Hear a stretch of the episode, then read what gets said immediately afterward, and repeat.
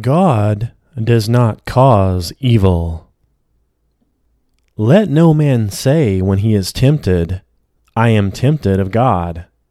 For God cannot be tempted with evil, neither tempteth he any man.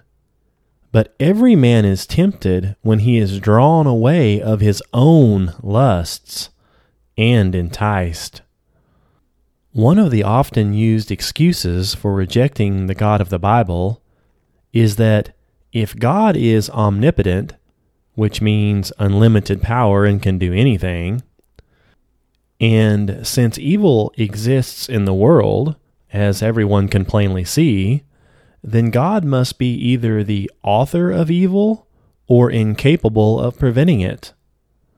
Either way, such reasoning insists that kind of a God is not worthy to worship.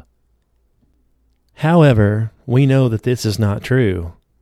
In fact, the Bible insists that the whole of reality was initially very good, but it was quickly marred by Lucifer's lie and Adam's rebellion. God has no pleasure in wickedness. God does not tempt any man with evil and loves righteousness and hates wickedness. God does not cause evil. God does allow evil because he allows free will. Satan is the father of untruth and lies, and he was the source of the deception of Eve and the rebellion of Adam, which brought the sin and death into God's creation. One precise description of God is that God is light, and in him is no darkness at all. There can be no impurities or inconsistencies within the nature of God.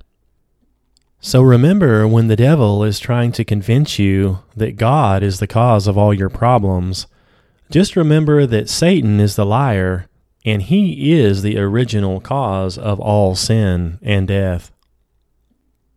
Thank you for listening to another episode of Kenny's Two Minute Teachings.